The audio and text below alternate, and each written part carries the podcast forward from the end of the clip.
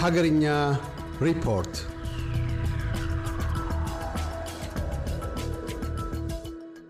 በትግራይ ክልል የሚገኙ ሶስት ነባር ተቃዋሚ ፓርቲዎች የተቃውሞ ሰልፍ ለማድረግ እቅድ አድርገው ሰልፉ የሚደረግበት ወቅት የበዓል ሰሞን በመሆኑ በዚህ ሰሞን ጥበቃ ለማድረግ የስነ ስርዓት አስከባሪዎች እጥረት ስላለ በመቀሌ የተቃውሞ ሰልፍ ለማድረግ አይፈቀድም በማለት የትግራይ ጊዜያዊ አስተዳደር መከልከሉን ከትግራይ ክልል የተገኘው መረጃ አመለከተ።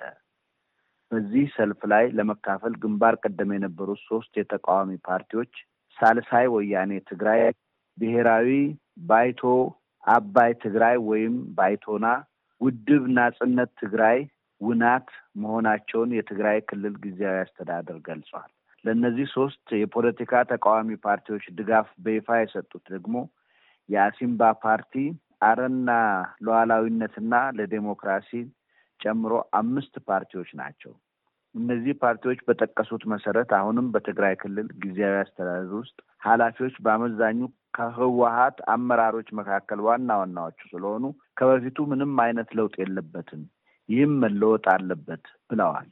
እነዚህን የተቃዋሚ ፓርቲ አባላት የእኛን አባላት በሰልፉ እንዲሳተፉ ቅስቀሳ ካደረግን በኋላ በበዓል ተሳቦ ሰልፉን መሰረዝ ህጋዊና አግባብ ነው ብለው እንደማይቀበሉ ገልጸዋል።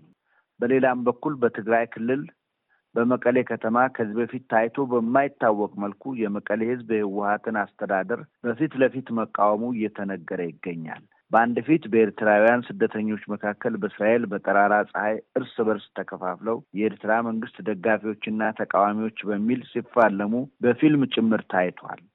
ይህ አይነቱ የአደባባይ ክፍፍል በኤርትራውያን መካከል ፈጽሞ ታይቶ የማይታወቅ ሲሆን በትግራይ ክልል በመቀሌ ከተማ ነዋሪዎች በህወሀት ሹመኞች ላይ በአደባባይ ያሳዩት ተቃውሞ በህወሀት ዘመን ይሆናል ተብሎ የማይታሰብ ነበር። የኤርትራ ወታደሮች ከፕሬቶሪያው የሰላም ስምምነት በኋላም ከትግራይ ክልል እንዳልወጡ አምነስቲ ኢንተርናሽናል ሰሞኑን ባወጣው ሪፖርት አስታወቀ። በፌዴራል መንግስትና በህወሀት ታጣቂዎች መካከል በተፈጠረው ደም አፋሳሽ ጦርነት ሳቢያ የኢትዮጵያን ድንበር ጥሰው የገቡ የኤርትራ ወታደሮች ከፕሬቶሪያው ስምምነት በኋላም ከትግራይ ክልል አለመውጣታቸውን የኢንተርናሽናል የሰብአዊ መብት ተሟጋች ድርጅት አምነስቲ አመልክተዋል። የኤርትራ ወታደሮች ድንበር ጥሰው ከገቡበት ስፍራ ለመውጣት ብቻ ሳይሆን በተለይ ኮከበ ጽባህና ማርያም ሸዌቶ በተባሉት የትግራይ ክልል ወረዳዎች በንጹሀን ላይ ያነጣጠረ ግድያ፣ ዝርፊያና አስገድዶ መድፈር እየፈጸሙ መሆናቸውን የአምነስቲ ኢንተርናሽናል የምስራቅና የደቡብ አፍሪካ ቀጠና ኃላፊ ገልጸዋል። በተለይም ማርያም ሸዌቶ በምትባል ወረዳ ብቻ ሀያ ያህል ነዋሪዎች በተለይ ወንዶች ከጥቅምት አስራ አምስት ከጥቅምት ሀያ ሁለት ቀን ሁለት ሺ አስራ አምስት ዓመተ ምህረት ድረስ ባለው ወቅት በኤርትራ ወታደሮች መገደላቸውን ከዓይን እማኞች ማረጋገጡንና ከጥቃቱ ከተረፉትና ከአካባቢው ነዋሪዎች ማረጋገጡን አምነስቲ በሪፖርቱ አሳውቋል። አምነስቲ ኢንተርናሽናል በርከት ያሉ የጥቃት ሰለባዎችንና የዓይን ምስክሮችን አናግሬ ያጠናቀርኩት ባለው ሪፖርቱ የኤርትራ ወታደሮች በተጠቀሱት ስፍራዎች እጅግ የገዘፈና ዘግናኝ ድርጊት በትግራይ ተወላጆች ላይ እየፈጸሙ እንደሚገኙ አምነስቲ ገልጿል። መንግስት በአማራና በኦሮሚያ ክልሎች የሚካሄዱትን ግጭቶች አስቆሞ ድርድር እንዲጀምርና ከኦነግ ሸኔ ጋር ደግሞ የተቋረጠውን ድርድር እንዲያስቀጥል ከተፎካካሪ ፓርቲዎች ጥሪ መቅረቡን የደረሰን ዜና አመለከተ። ይህን ጥሪ ካቀረቡት ተፎካካሪ ፓርቲዎች መካከል ኦፌኮ፣ ኦነግ፣ አረና ትግራይ ሉዓላዊነትና ሌሎችም ይገኙበታል።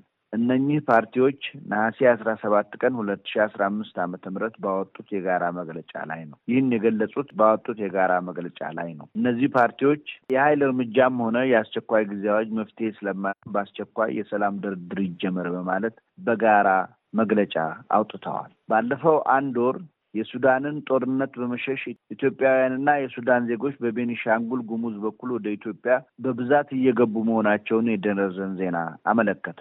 ቁጥራቸው እየጨመረ መሆኑን ከቤኒሻንጉል ጉሙዝ ክልል የተገኘው ዜና ጨምሮ ያስረዳል። በሌላም በኩል በአማራ ክልል ቀደም ሲል በመተማ ከተማ በኩል ወደ አማራ ክልል ይገቡ የነበሩት የሱዳን ስደተኞች ቁጥር በእጅጉ እየቀነሰ መምጣቱን የተባበሩት መንግስታት ድርጅት የሰብአዊ ጉዳዮች ማስተባበሪያ ጽሕፈት ቤት ማስታወቁን የደረሰን ዜና ይጠቁማል። በምን ምክንያት ይህ ቁጥር እንደቀነሰ ግን አይገልጽም። ፍልሰቱ እንደጨመረም አይታወቅም። እስካሁን ባልታወቀ ምክንያት ከሚያዝያ ወር ጀምሮ ጦርነቱን በመሸሽ በመተማ በኩል ወደ ኢትዮጵያ ይገቡ የነበሩት የሱዳን ስደተኞች ቁጥር በከፍተኛ ደረጃ እየቀነሰ መምጣቱን የአካባቢው ነዋሪዎች ጠቁመዋል። በአሁኑ ጊዜ ብዙ ስደተኞች በመተማ ሳይሆን በቤኒሻንጉል ጉሙዝ በኩል የሚገቡ መሆኑም ይስተዋላል።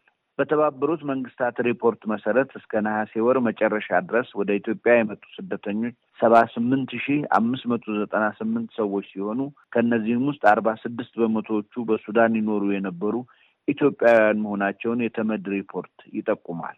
በአሁኑ ጊዜ ከስደተኞች መካከል አስራ ስምንት ሺህ አምስት መቶ ሀምሳ ስምንት ያህሉ መተማ ላይ ወደ አስራ አምስት ሺህ ዘጠኝ መቶ ስልሳ የሚሆኑት ደግሞ በቤኒሻንጉሏ ኩርሙክ መስፈራቸው ተገልጿል። ከኢትዮጵያ ሕብረተሰብ የጤና ኢንስቲትዩት በተገኘው መረጃ መሰረት በመተማ አስራ ስድስት ስደተኞች በኮሌራ ወረርሽኝ የተጠቁ ሲሆን በኩርሙክ ደግሞ መቶ ዘጠና ስድስት ያህሉ የተጠረጠሩ የኮሌራ ወረርሽኝ ተጠቂዎች መገኘታቸውን አስታውቋል።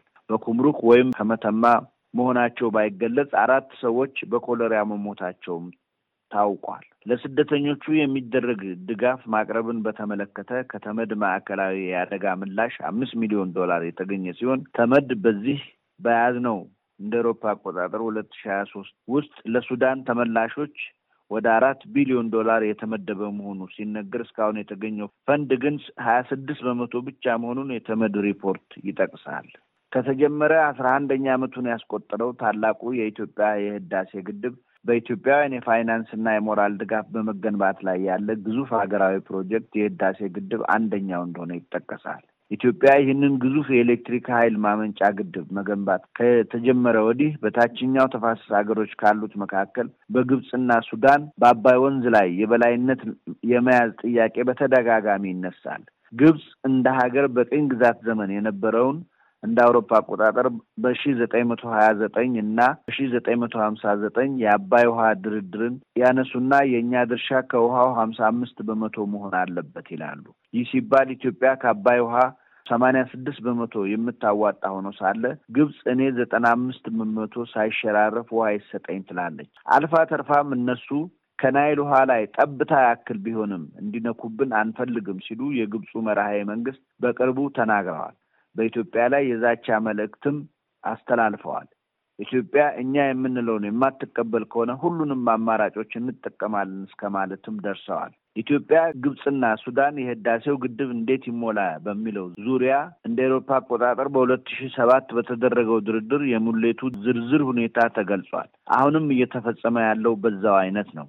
ይህ ግብፅ የምታነሳው የአባይ ተፋሰስ ውሃን ሙሉ በሙሉ የተመለከተ ቁጥጥር ለማግኘት መሆኑም ተስተውሏል። ግብፅ የሶስትዮሽ ድርድሩን አጀንዳ አንዴ በአሜሪካ ስር ለማድረግ ስትሞክር፣ ሌላ ጊዜ ደግሞ ወደ አረብ ሊግ ስትወስድ፣ በሶስተኛ ጊዜ ወደ ጸጥታው ምክር ቤት በመውሰድ አጀንዳ ማድረግ የአባይን ወንዝ ሙሉ ለሙሉ ለመቆጣጠር ስትጥር ትታያለች። በዚህ ስሌት መሰረት ዋና የውሃው ምንጭ የአባይ ወንዝ እንደሆነ የሚነገርለት የግብፁ አስዋን ግድብ ነው።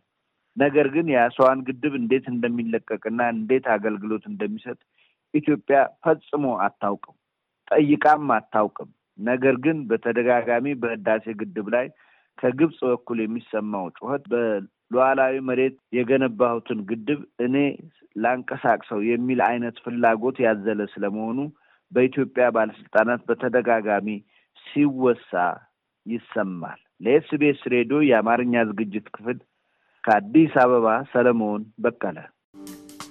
እያደመጡ የነበረው የ SBS አማርኛ ፕሮግራምን ነበር። የፕሮግራሙን ቀጥታ ስርጭት ሰኞና አርብ ምሽቶች ያድምጡ። እንዲሁም ድረገጻችንን በመጎብኘት on demand እና በ SBS Radio mobile app ማድመጥ ይችላሉ።